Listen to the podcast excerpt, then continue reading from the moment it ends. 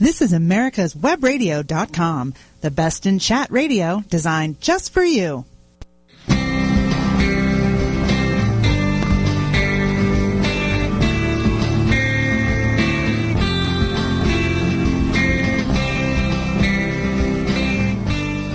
Welcome to America's Homegrown Veggie Show. I'm Daryl Pullis, and this week I'm talking to herb expert Ann McCormick. And Ann is known as the Urban Car- Cowgirl, and she is the author of Homegrown Herb Garden, which is brand new from Quarry Books. Welcome, Ann. Thank you, Daryl. I appreciate being on here. Looking forward to chatting with you about one of my favorite topics. Now, did you grow up in a gardening family? in a sense, I did. Um, I, I grew up in a rural area east of Los Angeles. Uh, we had a vegetable garden and fruit trees, and there was a turkey farm across the road, and horses and cattle down the ho- down the way. I remember uh, my grandfather lived up the hill, and I remember walking through alfalfa fields to visit Grandma and Grandpa. Um, but as far as vegetables go, my earliest recollection was my mother explaining to me why it wasn't appropriate to pull carrots up to see if they were ready to eat. I, I had to have been about three or four. I loved carrots, and my, you know, I could see the leaves, and I thought, well, maybe they're ready, and so I'd pull them up. And mother just basically said, "You have to wait." Did she teach you later on how to stick your finger down and see if they had shoulders? Um, I do not particularly recall that. Um, but mother was a, a major influence in my life, certainly in the in the gardening and the, the natural world. She always had flowers around the house. She was the one that handled the vegetable garden. Uh, she'd grow flowers and bulbs, and I I still remember also the time that my poor father accidentally plowed under mother's newly planted um, tulip bulbs. Oh It- it dear. was- it was not a happy moment in our home. I can assure you. I, I can imagine because my husband has done some things like that from time to time, and I bet you those tulip bulbs cost a lot of money back then too.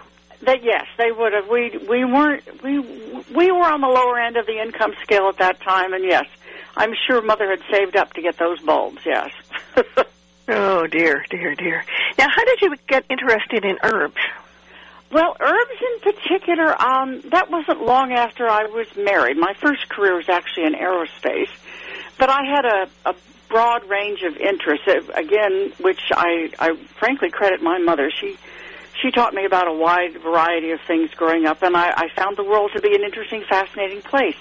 Um, it was about the time in the early 80s when herbs were becoming more popular. Uh, and I started reading and discovered there was, you know, I would read hints and tips about things about the herbs, about where they came from and what they were used for in other ways. And I'm one of those when I want to learn about something, I tend to really dig deep.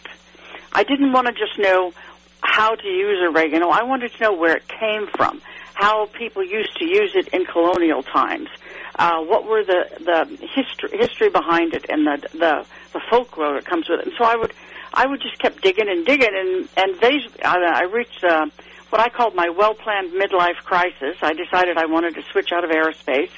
Um, and decided to go into business for myself, writing and speaking about herbs. Aerospace seems to be aerospace to gardening. It seems to be a very big leap. I'm always fascinated. I'm always fascinated how people, especially writers, get from one career to another like that. Yeah, but aerospace. Usually, when I tell people about that, you can see their eyes glaze over slightly, wondering how on earth I made that leap. But well, I used to. It's, but I was. I managed computer systems um, in engineering field offices, and I remember once joking with somebody, but it was true. I said, beneath this um, this stern businesswoman lies a little Susie homemaker, and it was very true because I, I had interests in in the home aspects of life and and how people had lived in the past uh, and that's what I wanted to learn about.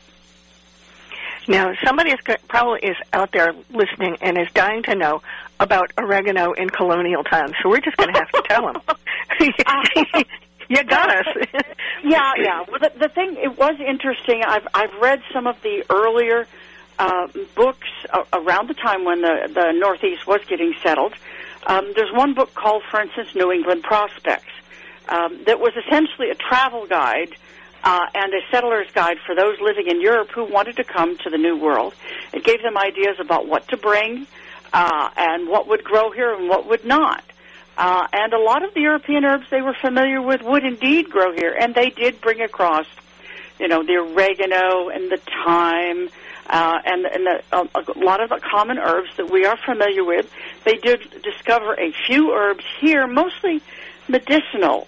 Um, they, there were actually one of the things that surprised me when I dug into this um, was finding that there were very few herbs uh, from the um, North American Indian tradition and their culture that were of a cooking nature that transferred over into the, the kitchens of the colonial woman. Um, they used they used uh, a number of native herbs for medicine um, because that was that was definitely something they were looking about. When you think of the 16th and 17th century, you remember there were a lot of diseases and illnesses they had very little capability of, of combating, and so they were always on the lookout for a new herb that could possibly save the life of their child. I mean, it was it was it was survival that was definitely an element there, but there were very few that came across that they also used in foods uh, in terms of seasoning. Interesting.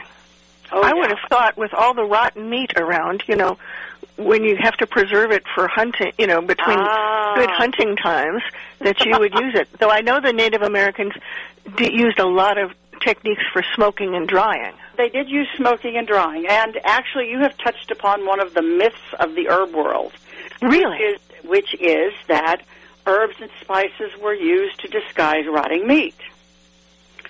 Now, think for a moment.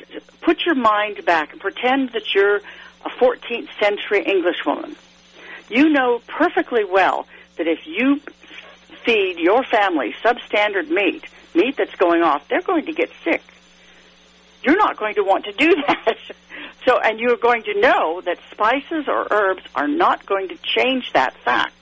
What people looked back and saw is they saw, especially in the, the literature of the 14th and 15th century, remember, the people who wrote books and the people who read books were the educated, the wealthy. The average day to day person, the average cook did not have a cookbook because the average cook couldn't read to begin with in, in most, uh, you know, every everyday homes. But it was only the cookbooks from the wealthy that um, survived to our time, and in those you will sometimes see large quantities of some spices being put in. But part of that, there, there's a number of answers to why they actually use so much, but a significant element of that was also conspicuous consumption. They did it because they could, and they could afford the expensive spices that were being imported all the way from the Far East. But it was not with the intention of covering the flavor or the, the effects of bad meat, because if they ate bad meat, they'd have a stomachache just as well as we would. Interesting. I always wondered how that worked, and it didn't make any sense to me. But Right. that's the same myth that uh, that's been repeated and repeated and repeated, and I can't tell Yeah. you how many times I've read that. Oh yeah. Oh yeah, yeah, yeah. It's it's one of those that are, and anyone who knows about food history, it's it, it's kind of like a burr under our saddle. Every time we hear it, we just have to say something about it. No, no, that's not the truth. Well, now all of our listeners will know that that's not the truth. yes. That that's fascinating. So what? So they did the common people use herbs for seasoning, or was it just the wealthy? Um, now, most of the uh, herbs, excuse me, the ones that we regard as herbs or herbaceous plants, such as, the, as you say, the basil, oregano, thyme, and things of that nature, could be grown in anyone's ki- um, kitchen garden. So yes, they did indeed use them. Um, they tended not to spend as much time cooking and seasoning their food because they frankly didn't have as much time. Uh, when uh, when you're on essentially members of the lo- quote unquote lower class, those who were you know the working labor families, um, the mothers, um, the, the women didn't have a lot of time necessarily in the kitchen. They had chores to do too. Yes, they used a certain amount of herbs, but they were not. They didn't go into for as complex dishes as you would find in the great homes, the manor homes, who, who had cooks de- uh, dedicated, cooks and a staff dedicated to serving up food for, actually in those homes, oftentimes, you know, 50 to 100 people every day. because remember that in the great houses, the, the kitchen would be not only uh, serving the lord and lady of the manor, but also all of the servants of the house, all of the field hands, everybody received food out of that kitchen in some form. And depending on relative rank, it depended on what they received, and again, how much flavoring went into it. Um, you, it's it is interesting if you take a look at say cookbooks in the United States. Just here, just it, it, one of the things I, I love to do when I'm t- traveling and, and looking at uh, in uh, secondhand bookstores is, is some of the the local cookbooks. You know, the ones done by the local First Baptist Church or the sure. or the Ladies League. That that's where you see a record of what people's real everyday day to day foods were.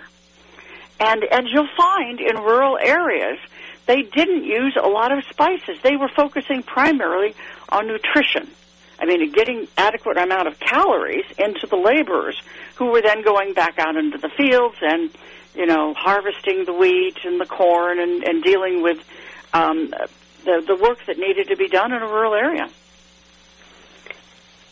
I know that in spring they used, at least here in the South, they would um, cook up poke salad, and they ah, would yes.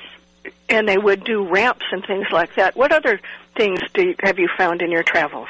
Ah, well, and now you're also touching on something which um, is is actually a, a very good thing. And in, in before the days of refrigeration, we had a much more limited diet in the winter because there were fewer things growing, and fresh vegetables were harder to come by.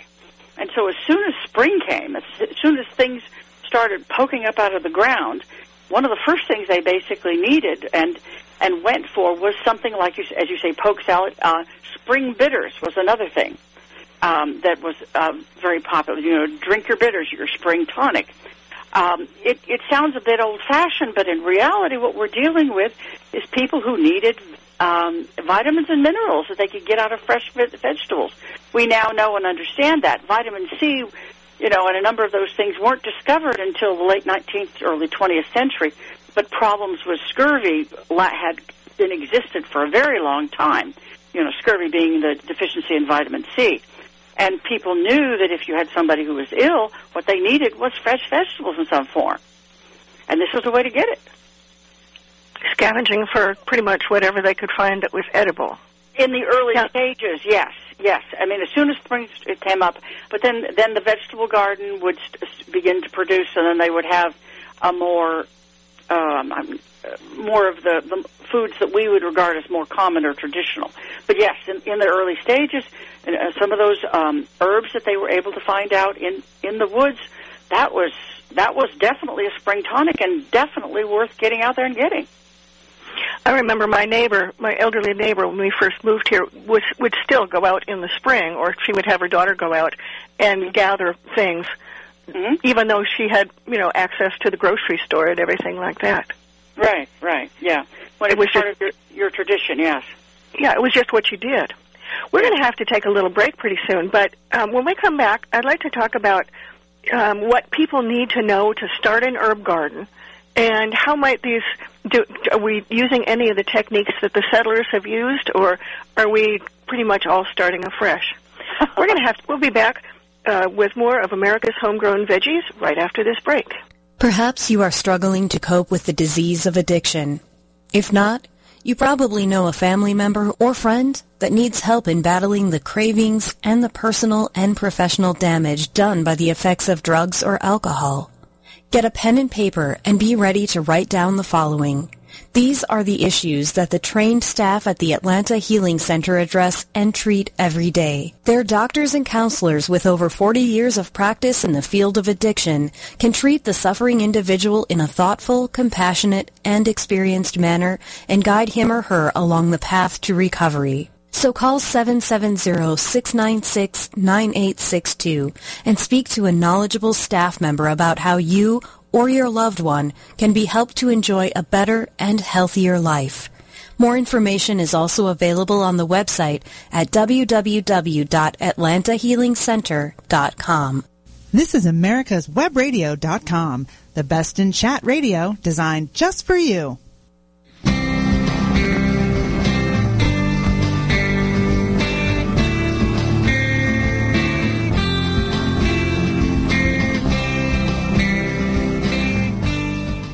Welcome back to America's Homegrown Veggie Show. I'm Daryl Pullis, and this week I'm talking to herb expert Ann McCormick. And Ann, right before the break, we were talking about some herbs that people grew and and um, that they foraged for in the springtime.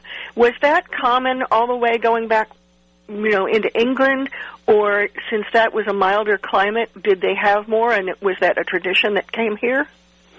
Uh, foraging for uh, certain herbs uh, was always part of the uh, English tradition. Also, mushrooms. Remember, people who enjoyed mushrooms would go into the woods.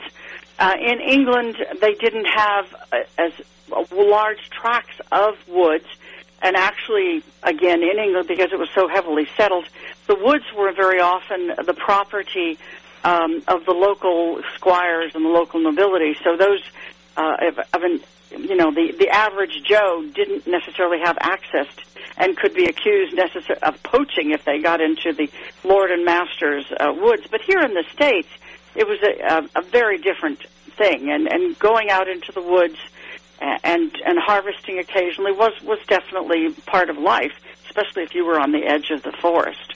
Um, but of course, the vegetable gardens and the, the, the gardens that they created for their own was a major part of their life.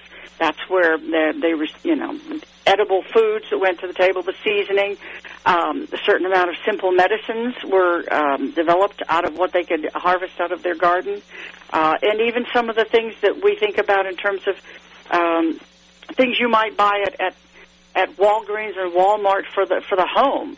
Uh, you know, to to add add flavor to the home, uh, scent uh, for cleaning. Some of the those herbs were also used in that way as well.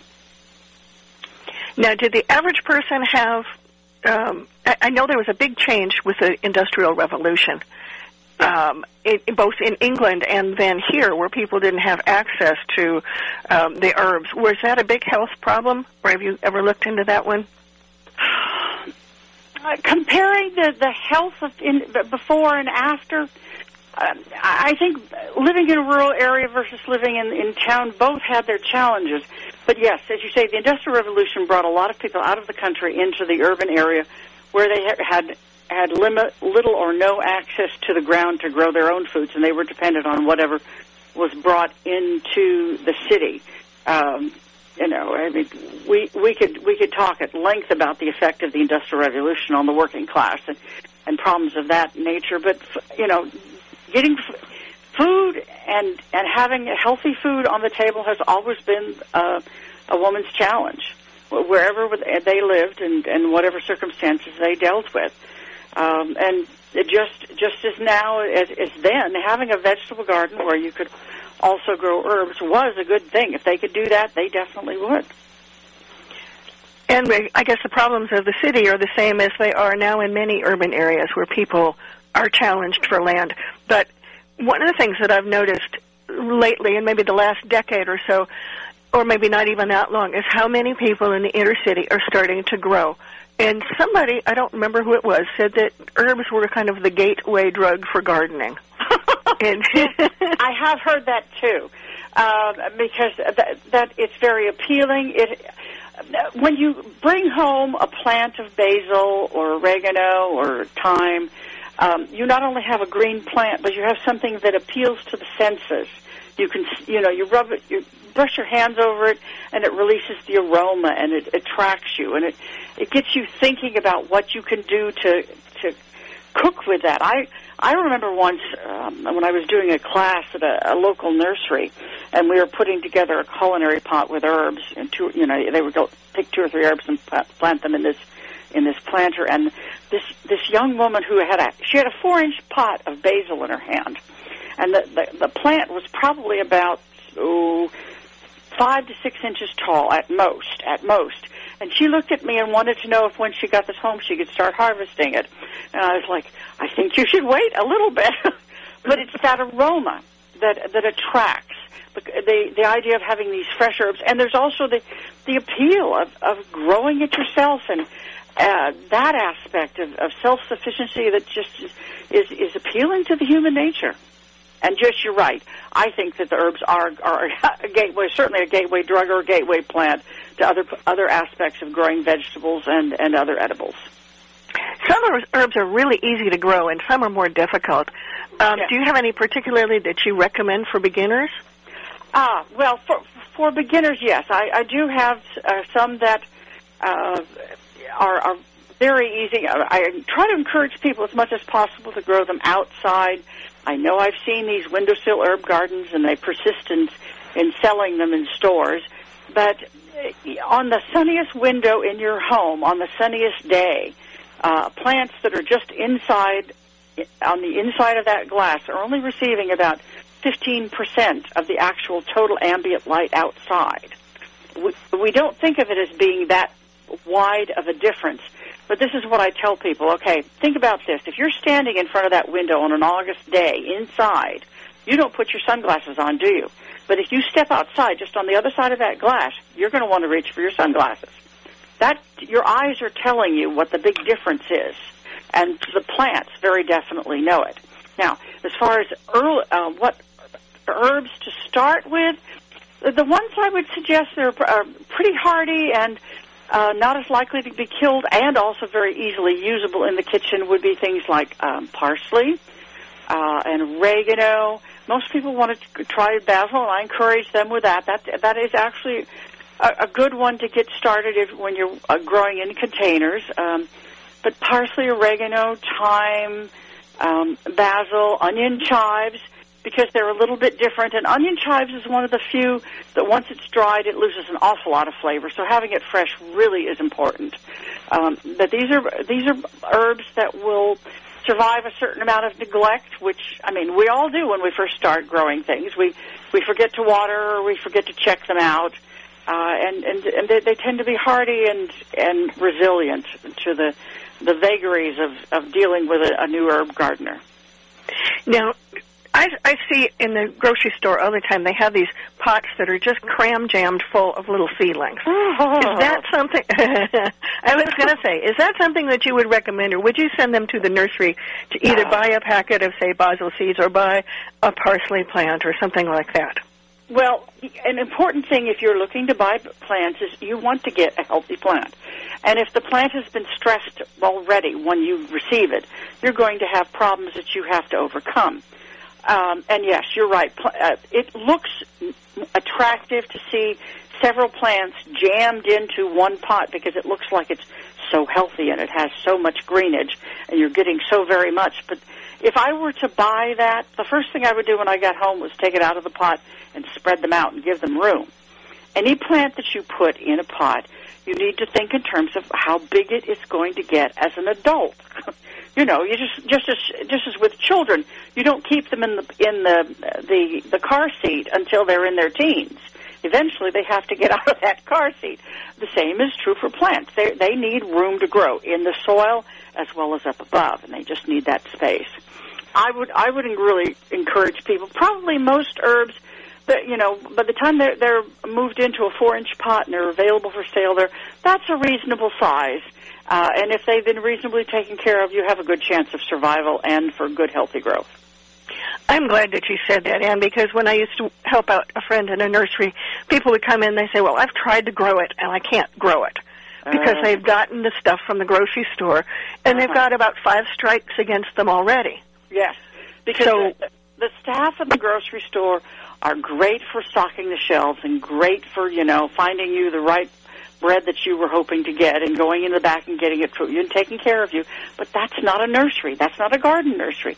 And so plants that are you find at the grocery store are more likely to be neglected, frankly. and too crowded. And Oh, yeah. they've been kept in those little glassine sleeves or plastic sleeves with no air circulation. Oh yes. Oh yes. I I sometimes just want to set them free, Yeah, like know- animals in a zoo or something. I, I know what you mean. It's when I uh, I tell people and when I talk about this topic about uh, growing herbs and we talk about um, those little herb herb gardens with almost no soil to speak of. Uh, I'll pause and I'll look at the audience and say, okay, don't ever let me catch you trying to buy any of these. I don't want to even know about it. Yeah, it, it, you're setting yourself up for disappointment, and it doesn't have Yeah. to be that way.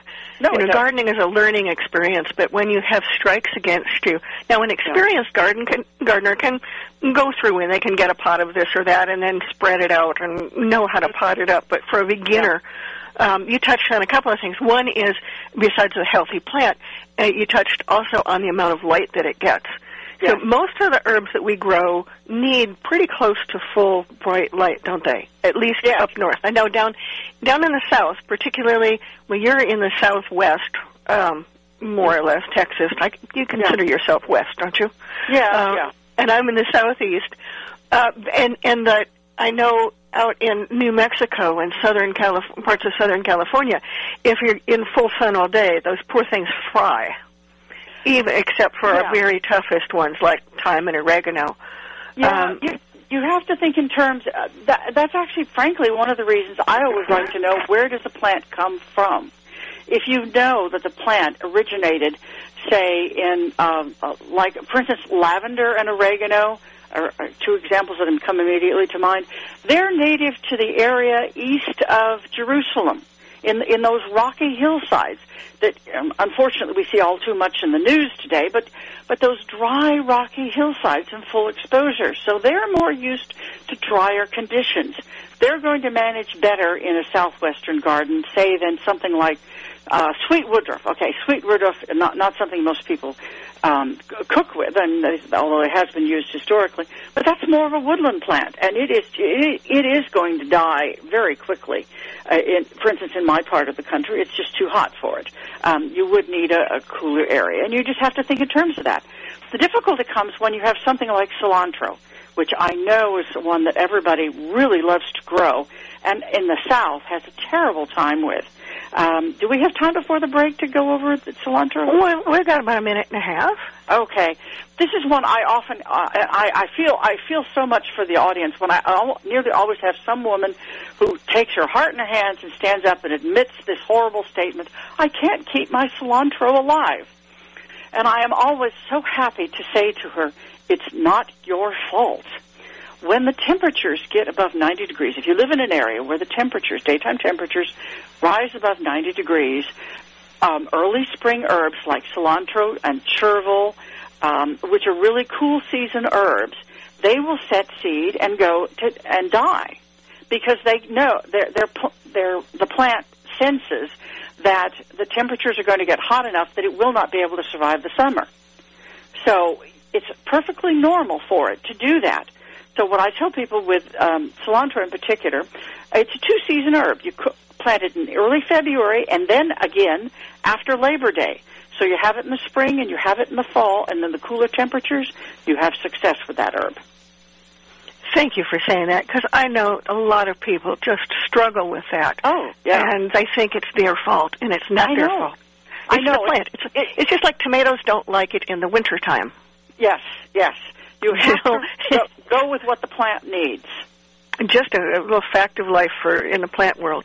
We're going to have to take a little break right now, but when we come back, we'll talk about some more herbs and, and myths that people might have about them and why they think that some are harder to grow than others. We'll be right back after this. The Docs for Patient Care Foundation is your way to join the fight and become a member of an organization created by doctors for patients dedicated to fighting for your healthcare freedom and preserving the doctor-patient relationship. Get a pen and paper. Write down www.docsforpatientcarefoundation.org. That's www.docsforpatientcarefoundation.org. Go to our site and please make a generous tax-deductible donation and join the fight today. Thank you. This is America's Webradio.com, the best in chat radio designed just for you.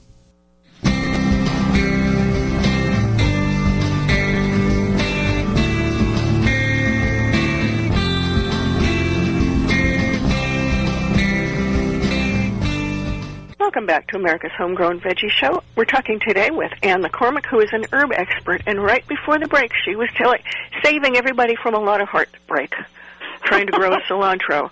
And So I noticed, I, I noticed another thing that happens is if people buy the herbs in containers, sometimes they're already so stressed out Uh, that you can you can see that flowers flower buds are developing, and cilantro and dill tend to be two of those Mm. that I see most often if they haven't been grown very quickly and shipped out and sold early on in the nursery. And Yeah. of course, once they go to that stage where they're setting seeds, um, that's just it for them, isn't it? Yeah. Well, I, I think there's there's a misconception in the public that a plant that has flowers on it is a healthy plant. I think they get that from the ornamental um, plant world. That when they look to buy, uh, you know, marigolds or or zinnias, and they see uh, flower buds, they think, "Oh, great! It's a healthy plant. It's going to grow. It's going to give me the flowers I want." But you and I know that in the herb world, especially since we're in general we're uh, focusing on the leaves as such. If you've got an annual that's already going to flower and going, it's started its end of life cycle. And once that starts, especially with plants like cilantro, it's impossible to to turn the clock back. It's going to seed. It's going to die. And there, there's there's nothing there's nothing you can do about it at that point. Yes. One of the things, though, that I like to do when I've had that happen to me back when I was a beginner gardener, I would just leave it, you know, I just leave it right in the garden.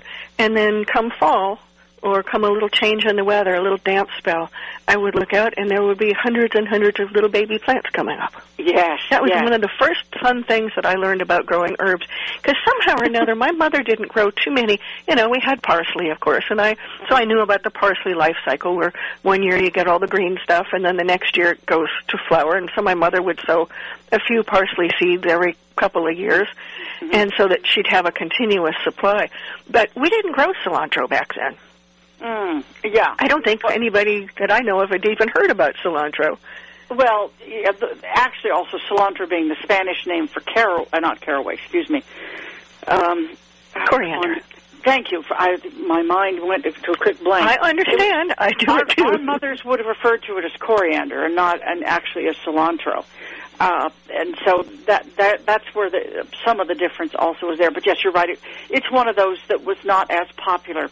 Um, actually, roughly speaking, between the world wars, between World War One and World War Two, um, a lot of culinary herbs kind of not exactly fell out of favor, but they were not as commonly grown and they were not as commonly used, um, which you can very much see if you take a look at the cookbooks, at the recipes of the time. It wasn't until after World War II that we started to see um, a flavor coming back into the American diet, and then by the time we get to the Vietnam War uh, and the Asian herbs that started to come in, then we started to really see things blossom uh, from a flavor point of view into the United States. I've seen um, a cookbook from about the 1930s, for inst- for example, that had a recipe for meatloaf and for spicy meatloaf. And the only difference between the two recipes was, and I kid you not, half a teaspoon of pepper. okay, this Okay. you a clue as to what they regarded as spicy. oh my goodness, yes. much, Well, much fewer. my my mother my mother's family cooked with herbs a lot all the way through, and I just kind of assumed that everybody did, but I don't remember them growing as many as is common now. Um, so I, not- I think there's another difference. variety. Yeah. Right. And, and I don't I don't know uh, much about your family, but uh, families that have uh, a recent um, history of, of recent immigration from Europe, some of those uh, food traditions persist in the first couple of generations, uh, and that's where some of that come will come through. And then, actually, by the again, as I said, by the time that we, we get to World War II, it, it became more acceptable to flavor foods more. Um, herbs and spices have gone in and out of favor over the centuries. Uh, uh, people don't. If, that's one of the things I enjoy about reading about this. You you get to the point of the mid 19th century where exce- what they considered ex- excessive use of spices of their of their parents and grandparents uh, meant that people suddenly started using uh, milder and blander foods. Spices were, were connected with um, excessive eating, and and if you wanted to be uh, a few food purist, you would practically leave almost all of this out of there. But then the 19th century is when we started seeing some of the herb, um, not herb, excuse me, the um, uh, health food traditions, which actually still now exist in our in our culture. I, I, I laugh when I tell people, remember that uh, breakfast cereal was once upon a time a health food, as was the graham cracker, and and soda. Those seltzers were health drinks, and we don't think of them that way as anymore. I remember my grandparents still referring to Wheaties as breakfast food. Yeah, yeah. And, and it was a it was a special thing to be, you know, healthful. Yeah. It's interesting how even just in my decades of life, how food traditions have changed. Now we talked a little bit about about Vietnamese and Asian herbs. Tell me, tell me what you're seeing, um, and tell me how to grow lemongrass. Ah, yes, lemongrass is one of those that has become uh, gone mainstream. In the, uh, you I first came across lemongrass. Oh goodness, probably in the 1980s, uh, and it was growing in a, a neighbor's yard, and she was just using it as an ornamental grass and didn't, I don't think, uh, even recognize that what she had was something edible. Lemongrass. Uh, uh, the the part of the lemongrass, the inner leaves of lemongrass, which are the light, very light green and more tender leaves, are used in Asian foods to provide a lemon flavor. Uh, primarily Southeast Asian cooking, Thai um, mm-hmm. cooking definitely uses them. Uh, the, the the grasses, um, the, the stalks actually that the part that is actually eaten resembles slightly a green onion, where it's very pale white to to light mm-hmm. green, and then it darkens as it gets uh, goes tall, um, farther up on the grass. Um, the tricky bit about growing lemongrass, of course, and I, I'm uh, anybody who's grown it knows this, is that it has a very fine serrated edges on the lemongrass leaves. You can get a paper cut faster than you can imagine from that plant. Yeah, so it's it's one that you always definitely use gloves uh, with. Uh, Been there, done that, and thank you for reminding our audience of that warning because I didn't know that the first time I tried to grow it. And of course, you know, they a lot of books will say, "Well, it's so easy; you just go get some at the store and you plant it." Well, the stuff that you get at the store is sometimes so dried out that uh, it's yeah. an exercise in futility. Yes, yes. Um, there are a few herbs or a few things that you can take right out of the produce section and start to grow. Um, ginger root, for instance, um, if mm-hmm. it's still whole and fresh and hasn't started to shrivel, um, which is kind of like you're describing at lemongrass, um, those ginger roots can be planted and grown in a pot. I wouldn't recommend anyone in the United States to uh, attempt growing that in the ground because it's actually a tropical plant uh, and needs the warmth of the soil that a lot of us don't have. Um, so it, growing that in a pot. But yes, the lemongrass, if you can, in a good Asian food store, the lemongrass is relatively fresh that is there. And if there's enough of the um, the root area that's still connected to the lemongrass, yes, you can try planting those and, and having it grow. And sometimes it will. Now, I think that you're in a warm enough part of Texas that you can overwinter lemongrass, aren't you? You can. Can you just mulch uh, it really heavily and, and leave it in the ground? Because I know yeah, most of our listeners can't. That's true. Yeah. Well, it it won't withstand a, a hard frost, uh, and uh, you have about a fifty-fifty chance of it surviving here in my area. I'm on the border between zone seven and eight here in the Dallas Fort Worth area. Uh, and so we, it's not uncommon for us to get a, an extended freeze uh, in the winter, and that would kill off the lemongrass. Uh, for somebody in cooler climate who wants to grow it, the simplest thing is just to put it in a good-sized pot. But I emphasize uh, definitely a good-sized pot. Lemongrass will grow two to three feet tall. I mean, to the the edges of the the leaves, and it needs a, uh, an equivalent amount of a soil uh, depth um, that's one of the things I try to encourage people. You have to remember any plant that you put in a pot that you're immediately creating an artificial environment for the plant, and so you need to be sure that the plant has adequate uh, nutrition to draw from in the soil. You know, a shallow container isn't really going to cut it for a lot of the plants that we grow. I think that's where I went wrong um, with my lemongrass a couple of times. I just didn't realize uh-huh. how big a root mass that that sucker would get. Yeah, well, that, that it just gets enormous. And I've had it.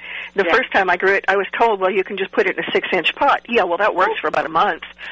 yeah, yeah, yeah, yeah. Because so the next time I tried a larger clay pot, and by the end of the season, it split the clay pot. Ah, yeah, yeah. Well, you think of some of the ornamental grasses we sometimes grow in our our gardens. Uh, those have fairly deep roots also, and yes, as you say, it needs that space. And you, if you want healthy plants, you need to give them adequate space in whatever pot you use. Now, you mentioned soil, good quality soil with nutrition. What do you recommend? Do you have a particular mix that you like, or or a mix that you recommend that people make for themselves out of whatever they can get at the store? I do not have a particular mix. Um, I tend to be, I guess, vaguely eclectic. My what I usually tell people is buy something of a quality nature.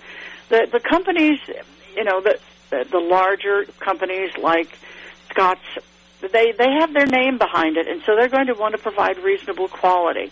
Uh, and and and you want to have something with adequate nutrition. Uh, it also needs to be relatively light, not overly dense.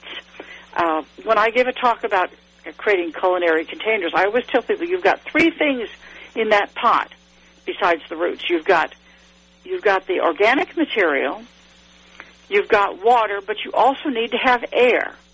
We don't think about it, but air needs to be in the mix down there because air acts as a chemical catalyst for the processes that take place that transfer chemicals, the nut- nutrient chemicals, from the soil and the water into the plant roots. And I remind people, you don't think about this, but you, at some level, you know it. If you, you we've all seen places um, where people have driven across some area, of piece of property, and the ground is so compacted that nothing will grow there. A significant mm-hmm. reason for that is that it's so compact, but there's also no air in the soil. Also, it's just so tamped down. So you need to have air, water, and the organic material to sustain the life of the plant.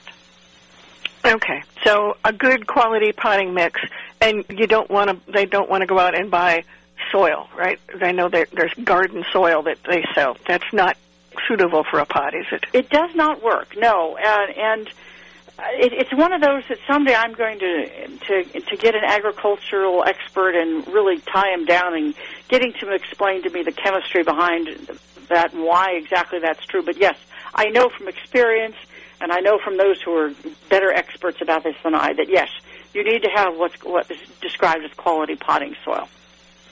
Okay, so we, they need a big enough container, they need a good yeah. amount of sun, and they need a good quality potting mix. Yes. Okay. And, and are, drainage. And drainage. And don't forget the drainage, drainage hole. yes, can't forget the drainage hole. Uh, I think a lot. Well, I guess there are a couple of things that you can grow without drainage, but um, most herbs aren't aren't in that category. We yes, need to take a quick break here, but um, you're listening to America's Homegrown Veggie Show, and we'll be back right after this. This is Dr. George from Peachtree Ear, Nose, and Throat Center. Do you have problems with sinus pain and pressure? Do other people smell things that you don't? Have you lost the joy in eating because food just doesn't taste like it used to? Is your nose always stuffy no matter what you do? Maybe you have sinus or nasal polyps, a chronic sinus infection, or allergies that are either undertreated or have never been treated at all. At Peachtree ENT Center, we use state-of-the-art equipment so you can see the problem. You'll be a partner in your care, and together we will decide the course of treatment because we believe in old-fashioned medicine, where we take the time to fix the problem, not just medicate the symptoms. We specialize in minimally invasive balloon dilation sinus surgery, correction of a nasal septal deviation, and turbinate reduction surgery that can be done in the office, getting you back to work the next day. And you can rest assured that all options will be discussed before surgery is recommended because Peachtree ENT Center is where patient care counts. If you'd like to make an appointment, call 404-591-9100 or reach us on the web at www.peachtreeentcenter.com. This is America's Webradio.com the best in chat radio designed just for you.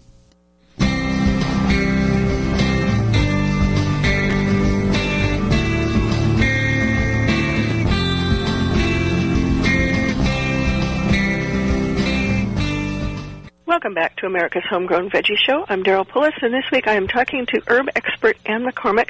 And Ann, you've got you've got a couple of things going. You've got um, a great website called the Herb 'n' Cowgirl, and you've got a brand new book, don't you? Yes, yes, a homegrown herb garden just just out this January. I'm co-authored with uh, Lisa Baker Morgan. um, the the publisher decided they wanted to do something a little different. They wanted to combine a, a gardening expert, herb gardening expert, which is me, uh, and a cooking expert, which is my co-author Lisa, who she's a French trained chef and does. Uh, a lot of um, great original recipes in the cookbook, in the cookbook cooking side of the book. But the first portion is my part, where I talk about growing herbs, and then she talks about using them fresh in the kitchen.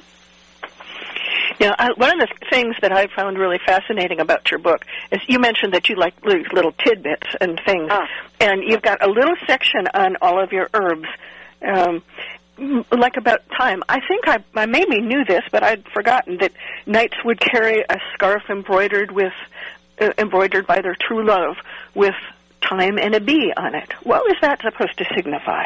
Well, um, it was signified courage and devotion.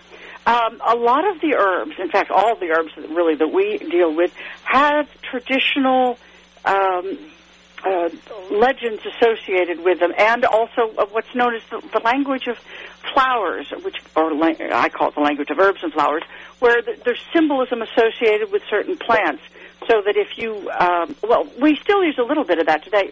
Red roses are symbolic of love. I mean, uh, we've Valentine's Day in February. That's what you know. That's when the roses come out. On military uniforms, you will often see oak leaves and the oak clusters for them, especially uh, some mm-hmm. of the officers. Oak indicating uh, courage, courage in battle, and that's where that comes from. Uh, so there, there are there, are, there's symbolism associated with all of the plants. Um, thyme also is, is one of those herbs that has been long associated with bees. Um, thyme was uh, was traditionally used to encourage bees to go to a new hive. Uh, beekeepers would grow it in the area, and the Romans routinely would uh, use that. And so the association with bees and thyme is, was just a very obvious thing. I, I certainly know the time, the bees in my neighborhood. There's somewhere in my neighborhood there is a beehive that is the McCormick Memorial Beehive because I can tell you they they come for my thyme every spring. You better believe it. um, tell me some more about things. You, you in your book you mentioned about basil. Tell me the story about basil. Bas- uh, well, basil is is one of those that has a little bit of of everything. People people associate basil uh, with with a number of things. There's there's various uh, varieties of basil. Holy basil, for instance, in the, the uh, Indian culture, the East Indian culture, um, was is associated with the temples. Uh, basil plants were also uh, used as a in, in Italian culture, having a, a pot of basil on the windowsill told everybody in the neighborhood that the house had a young lady of marriageable age growing there, li- growing there, living there. well, I guess she was growing too. well, yes, but I, you could you could tell I'm a gardener. Everything grows. So, uh, but yes, uh, and that, that's one of the things that it, it, it's associated with. I was fascinated to read that the Romans thought it would grow, grow best if you if you screamed and cussed at it. There were a couple that and um, uh, actually parsley is one of the other ones that has a similar tradition. The, the one of the traditions was that parsley had to go to the devil seven times before mm-hmm. it would mm-hmm. germinate. But parsley was also one that was associated with uh, a woman being the, uh, the boss of the home. Oh. Uh, yes, yes. and, uh, Shakespeare actually mentions that in The Taming of the Shrew where it said uh, at one point, if I can quote it correctly, uh, I know a woman who was wed. Because uh, this one, of course, Taming of the Shrew was talking about uh, dealing with women who were not keeping their place in the home, and that all that issue, which we won't get into here. But but it's basically, I know a woman who was wed when she went out to the garden to collect her parsley, and we, it's a, it's something that completely goes over uh, the, our modern heads but the persons listening to that would recognize that parsley was symbolic of an overly dominant female. And that's what How it meant to them. Yes, yes.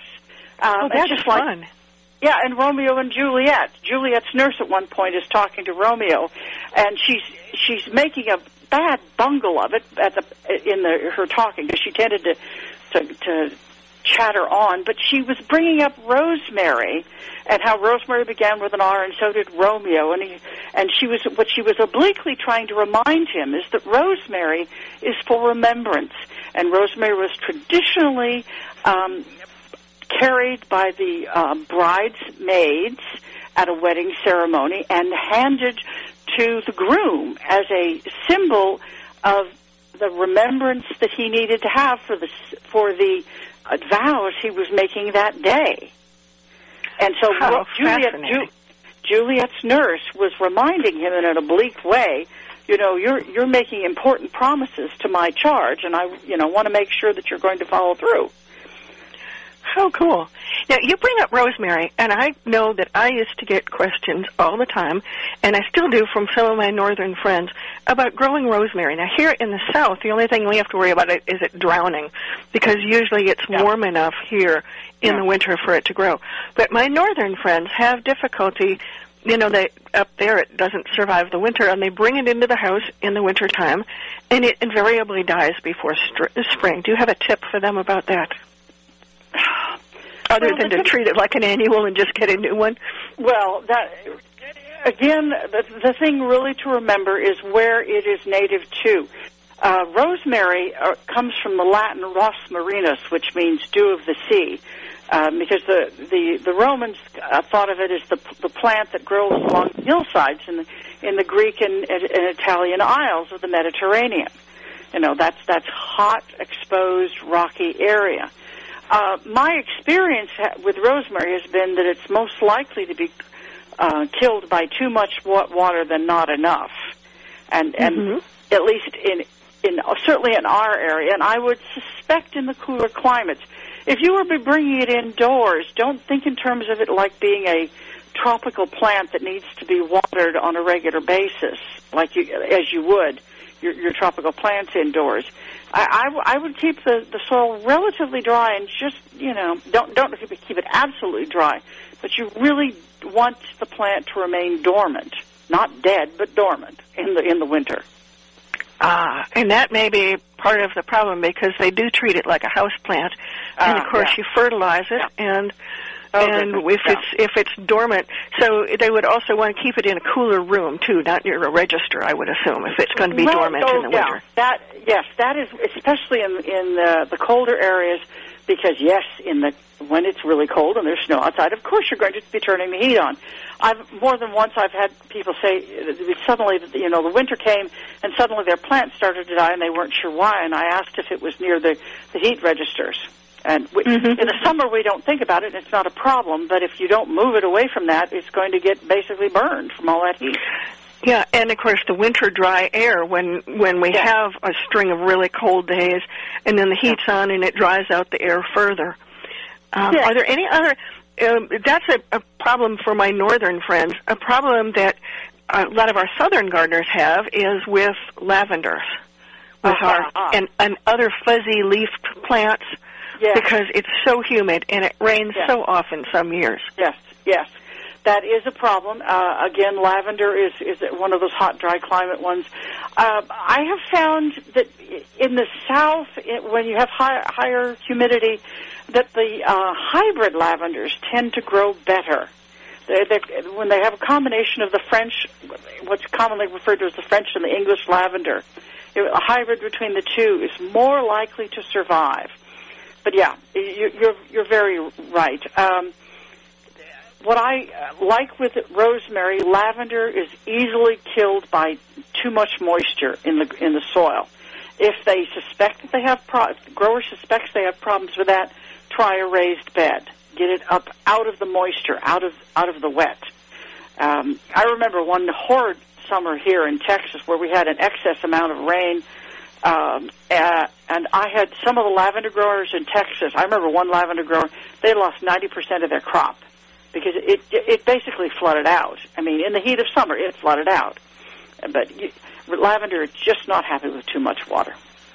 I have a friend that grew lavender and she had wide overhangs on her house and she grew it under there where and she turned off the sprinkler to that area so the only moisture that it got was what she did, did deliberately, and that seemed to help. So some of Yeah. our listeners might want to give that a try too. But that's a good tip about the uh, about the the crosses being tougher because I know they say it used to be said here to grow Spanish lavender, but I don't think a lot of people consider that to be lavender.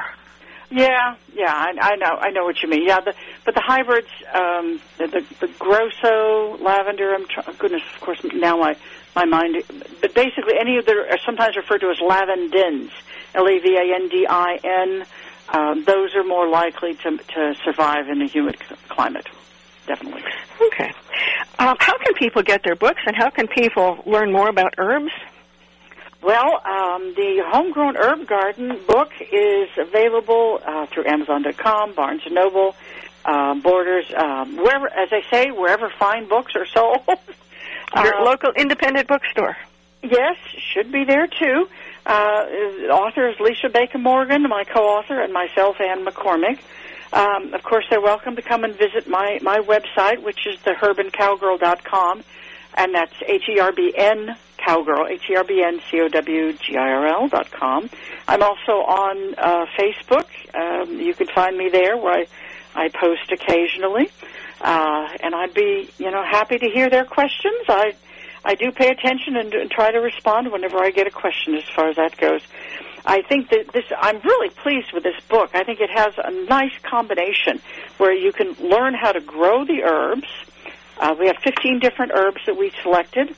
And then uh, my uh, co-author Lisa, she tells you how to grow, um, use them in things like oh, a, a lovely scallops dish. Here's lemongrass. I'm looking springtime vegetable stir stir fry, spicy steamed mushrooms in a coconut broth. Oh, some really interesting things. Uh, so definitely ta take a look at the book, and you'll see something. I'm sure you'll want to try at home. And it's obvious that she did some training as a French chef too, isn't it? She did. She's got quite a bit of of nice French looking recipes. Yes. I think there's I think everybody's going to find something that they're going to enjoy in this book. well, I certainly hope so. and I will put links to your book and to your website on our Facebook page, and we, and of course, people are always welcome to ask questions. It's America's Homegrown Veggie Show on the uh, America's Homegrown Veggies on Facebook, and we will um, be happy to answer you on that. That's about all the time that we have this week, but I'd like to thank you again, Ann, for coming on. I just enjoyed the heck out of it. Well, thank you. Appreciate it. I always love talking about my favorite subject, herbs. Okay. Thanks again, and that's all the time we have today, but we'll be back talking more gardening next week on America's Homegrown Veggie Show. I hope you'll join us. This is America's Webradio.com, the best in chat radio designed just for you. Watchdog is a term given an organization like the United States Justice Foundation, which since 1979 has been watching out and, when necessary, taking the appropriate action from testifying to litigating to protect our constitutional rights. USJF, a non-profit organization, is nationally recognized not only as a watchdog, but many in the government as well as those involved in legal cases have also called the USJF a bulldog for the tenacious approach in their presentation and proof of what is right. Find out more at www.usjf.net. Support USJF as they support you. Don't be hoodwinked by the left who wants you to believe the fairy tale that we can power America on butterflies, rainbows, and pixie dust. I'm Marita Noon. Get the truth about energy on my show, America's Voice for Energy, only on America's Web Radio. This is America's Webradio.com, the best in chat radio designed just for you.